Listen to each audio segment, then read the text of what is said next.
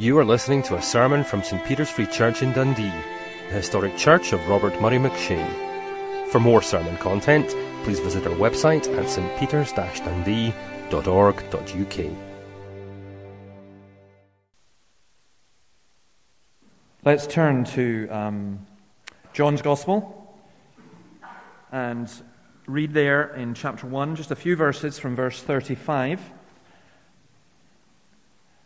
I want to look at what the Lord has to say to us from His Word uh, this morning, and it's going to be because uh, baptism of Andrew. We're going to look at the Andrew in the Bible, John chapter one, and at verse thirty-five. It's on page one zero six four.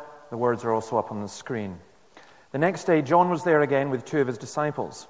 When he saw Jesus passing by, he said, "Look, the Lamb of God." When the two disciples heard him say this, they followed Jesus. Turning round, Jesus saw them following and asked, What do you want? They said, Rabbi, which means teacher. Where are you staying? Come, he replied, and you will see. So they went and saw where he was staying and spent that day with him. It was about the tenth hour. Andrew, Simon Peter's brother, was one of the two who'd heard what Jesus had said and who had followed Jesus. The first thing Andrew did was to find his brother Simon and tell him, We found the Messiah, that is the Christ. And he brought him to Jesus. Jesus looked at him and said, You are Simon, son of God. You will be called Cephas, which, when translated, means Peter. Very first words that Jesus spoke in this gospel, I think, are fascinating. I didn't know this. I, there's a passage I thought, I know this passage inside out. Lord, I know plenty about it. I'll go and study it again, but I don't think I'll learn anything new. And I did, because when I was looking at it, someone pointed out that these are the first recorded words of Jesus in the Gospel of John, and it's just simply this What do you want? I guess maybe pronouncing it that way doesn't make it sound so good. What do you want? You know, it's not, that's not what he meant. That's not what I meant to say he meant. He's saying, What do you want? He's asking uh, Andrew, and one other person. We're not sure who it is. It could have been John, it could have been Philip. And they're, they're following him and he's saying, What do you want? Well, when Bev and Tim are bringing Andrew for baptism, what do they want? When we, those of us who have children, we're asking, What do we want for our children? What are our aims? What are our priorities for them? What do we want for ourselves? Those of us whether we're married or not, whether we've got children or not, whether we're healthy or not, whatever our particular circumstances, what do we actually want? And I think that's a great question for you to answer as though Jesus was saying to you, What do you want? What do you really, really want? Andrew was a fisherman. His father was called John. He lived in a village, a fishing village, on the north side of uh, an area called Bethsaida. He had a brother called Simon, and he was a follower of a man called John the Baptist, who was people, ordinary people were listening to John as he was telling them about God. His name, the name Andrew, which is my second name as well, uh, means manly and brave, and it is given to people who are manly and brave. Uh, if you're called Andrea, by the way, that's the Greek word uh, for manly and brave, just in case. Um, but Scots, you know, there's a tradition in Scotland that you'd take the father's name and then you would add an A on or something so that you would get the girl's name. So Murdo would become Murdina, David, Davina, and so on. You, you work it out. You can do it with anything. I, I, I've, I have met people who are called Murdoina um, and, and Donaldina and, and so on. But here, Andrew, is a, it was a name that was used in uh, Greek culture, in Jewish culture, and in Roman culture as well. And it's still a very, very popular name. He was called by the Greeks the, the Protokletos, the first one who was called. He was the first disciple to be called to follow Jesus. It's really interesting, by the way, that you get Andrew mentioned here first, then his brother Simon. Every other time they're mentioned together in the Bible, it's Simon Peter and his brother Andrew. Andrew goes uh, down the pecking order in terms of priority. But it'll always be the case that he was the first person that Jesus called to follow him. There are all kinds of stories and legends about Andrew, uh, some that you will be aware of, some not. After the death of Jesus, he's supposed to have gone along the Volga, the river Volga, into Kiev. He, is, he became the patron saint of Ukraine, Russia, Romania, Georgia, Scotland, of course, and Barbados. I have no idea why Barbados. Maybe that's to do with Scotland. I'm not sure. Um, he formed Constantinople, was crucified, uh, tradition has it, at Patras in Greece. And we have the St. Andrew's Cross, which I showed before. Should be up there. You'll, you'll see it again. That's it. Um, the Scottish flag, part of the British flag, and so on. Um, who knows really why he's connected with Scotland? His bones are supposed to have been brought to St. Andrew's. He became the patron saint of Scotland in the 10th century. And there are, if you visit St. Mary's Cathedral in Edinburgh, you can apparently see his bones. Uh, that's, personally, I think that's rubbish. Uh, uh, don't think you can see his bones. McCheyne's bones are out there. If you want another saint, uh, we'll sell them to you. No. but that actually, I'm being facetious, but that's what happened with saints' bones, that people would. Uh, St. Andrew's bones, by the way, I mean, he must have been quite a big guy, because there's bones in St. Mary's, there's bones in Kiev, there's bones in Romania, there's bones all over the place of, of uh, St. Andrew. Um, thankfully, we don't go there with all the legends. We stick with the Bible because it's the Word of God and it's more realistic. And uh, as we look at this passage, it's just very simple things that I think we can learn about Jesus, about ourselves, and from Andrew. Let me say, first of all, from the passage itself, I'm going to say, well, I'm going to say three things about it. Firstly, they wanted to find Jesus. Where are you staying? Rabbi, where are you staying? They're following him and they want to be with Jesus. Now, they don't know who Jesus is. They have no idea what we, the knowledge that we now have from the New Testament. And I think that's quite important. There's something that within them drew them to Jesus. They didn't really know who he was, but they knew enough after John the Baptist had pointed to Jesus. They knew enough to say it's worth finding out about Jesus. And you might be here this morning and you hear a lot of talk about Jesus, and there's all kinds of images in your head. And some of them will be like the myths about uh, St. Andrew. They'll not really be true. You, you don't know enough about Jesus, but there's something in you that says he's worth finding out about. There are people all over Dundee who need to find Jesus. I uh, listened to Ravi Zacharias this morning, and he had a, I had a great saying. I really liked it. He said, When you find a place, you find religion. When you go to a place, you go to something religious. You come to this place here, it's a wonderful building, um, and Jesus is not present, and you don't find Jesus. All you found is religion. When you find Jesus, you find a person. And that is very, very important. When we are talking about all the different kind of work and stuff that we want to do, yes, of course, we want to help people. We want to encourage people. Um, we're trying to hear about particularly the community children's work. Uh, it's so important that children are taught and, and fed and cared for and loved and helped in many different and difficult situations. But the most important thing for any single person here and any child and any adult is that we find Jesus. Where will we find him? Is he in the yellow pages in this church? In Kirkton? Through the work in the attic in Charleston? Do we find him in the media, on Facebook, on Twitter, on the radio, reading?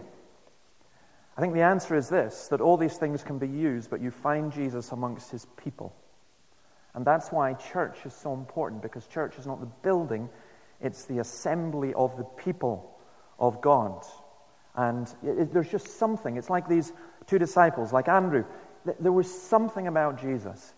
And there's something about meeting people who believe and who trust and who love Jesus you just know that there is something different. They wanted to find Jesus. Second thing is, they wanted to follow Jesus. It wasn't just curiosity. Jesus is not just a historical figure.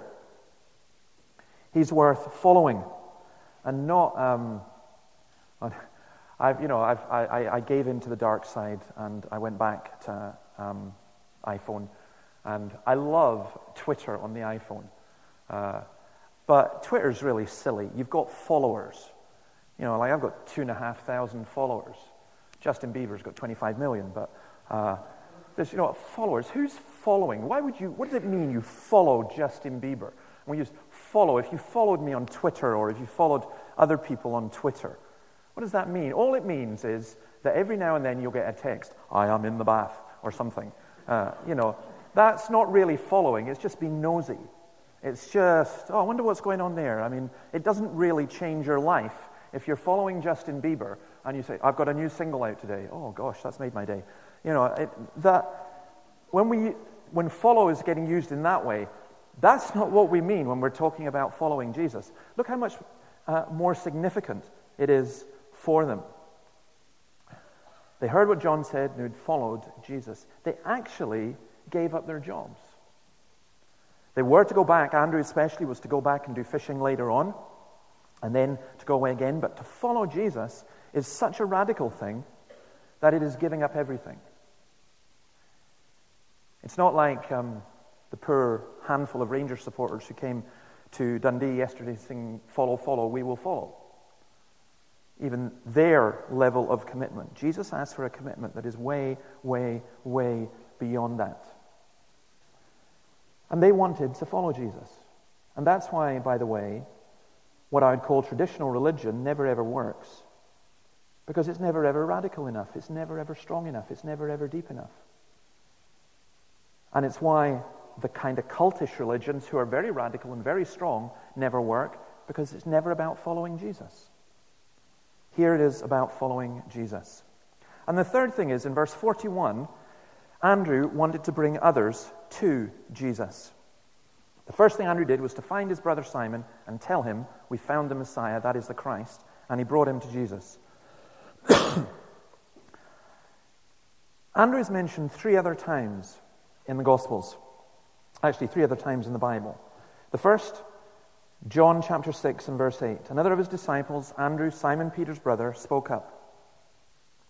Here's a boy with five small barley loaves and two small fish, but how far will they go among so many? There, Andrew was again, he was bringing this wee boy to Jesus, and he was bringing this small boy, ending up with a miracle of feeding the 5,000. In John 12 and verse 20, now there were some Greeks among those who went up to worship at the feast. They came to Philip, who was from Bethsaida in Galilee, with a request. Sir, they said, we'd like to see Jesus.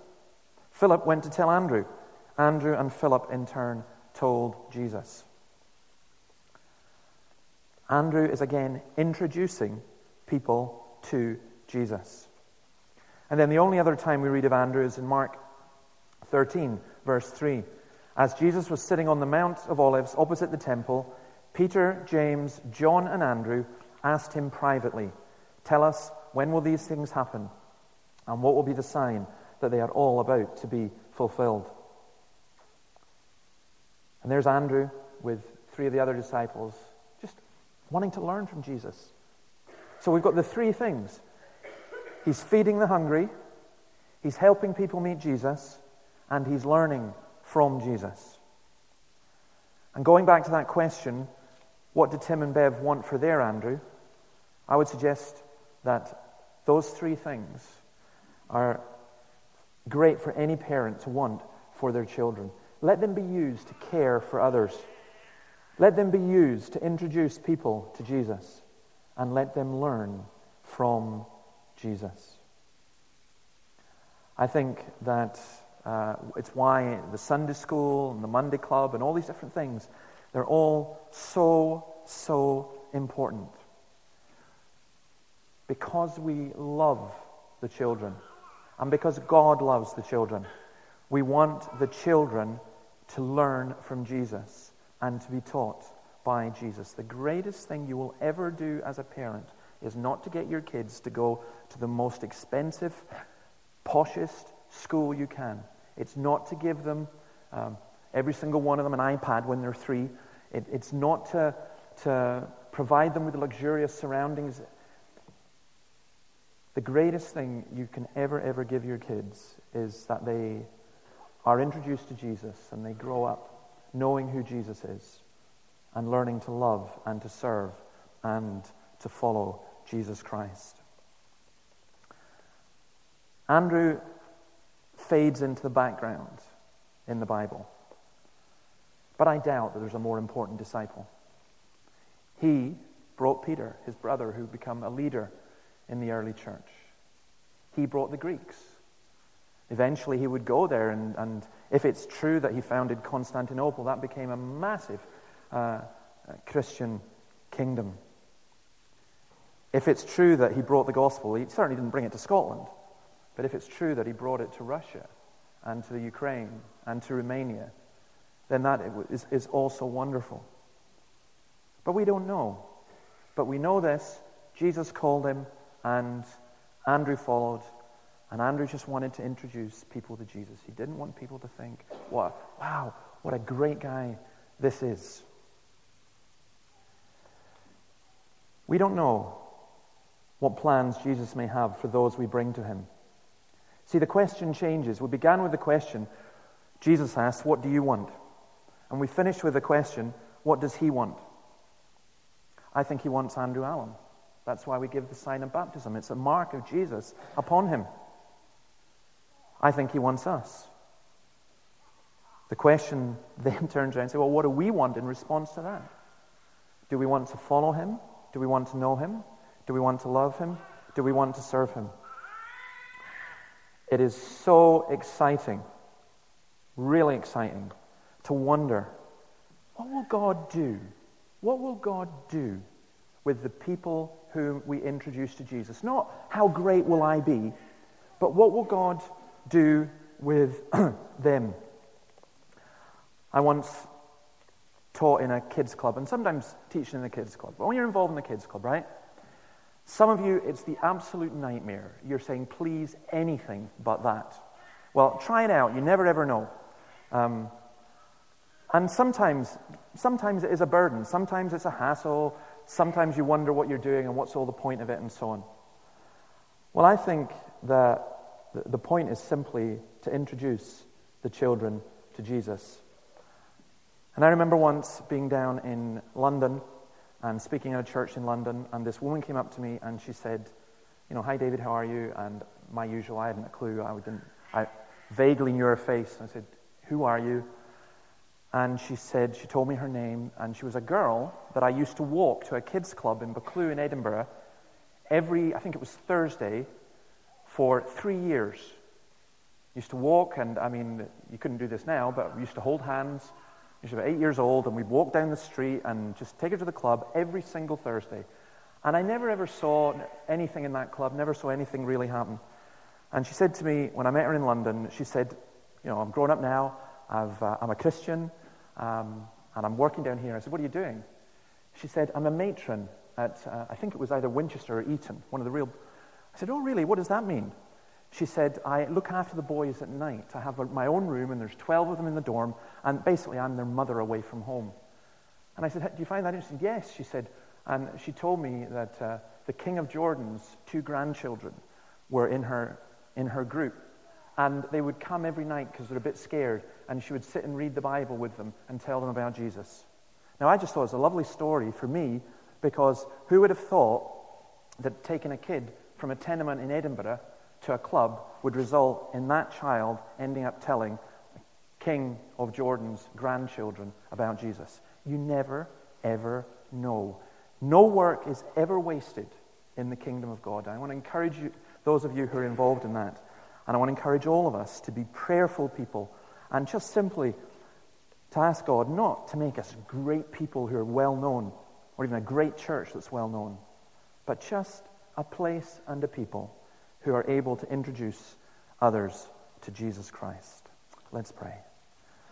Lord, thank you for your word. Bless it to us. May your hand be upon us. May we know your guidance and your help. We do pray that uh, you would help us all to know who you are and to love you and to serve you. and that we would be able to follow you. For we ask it in your name. Amen.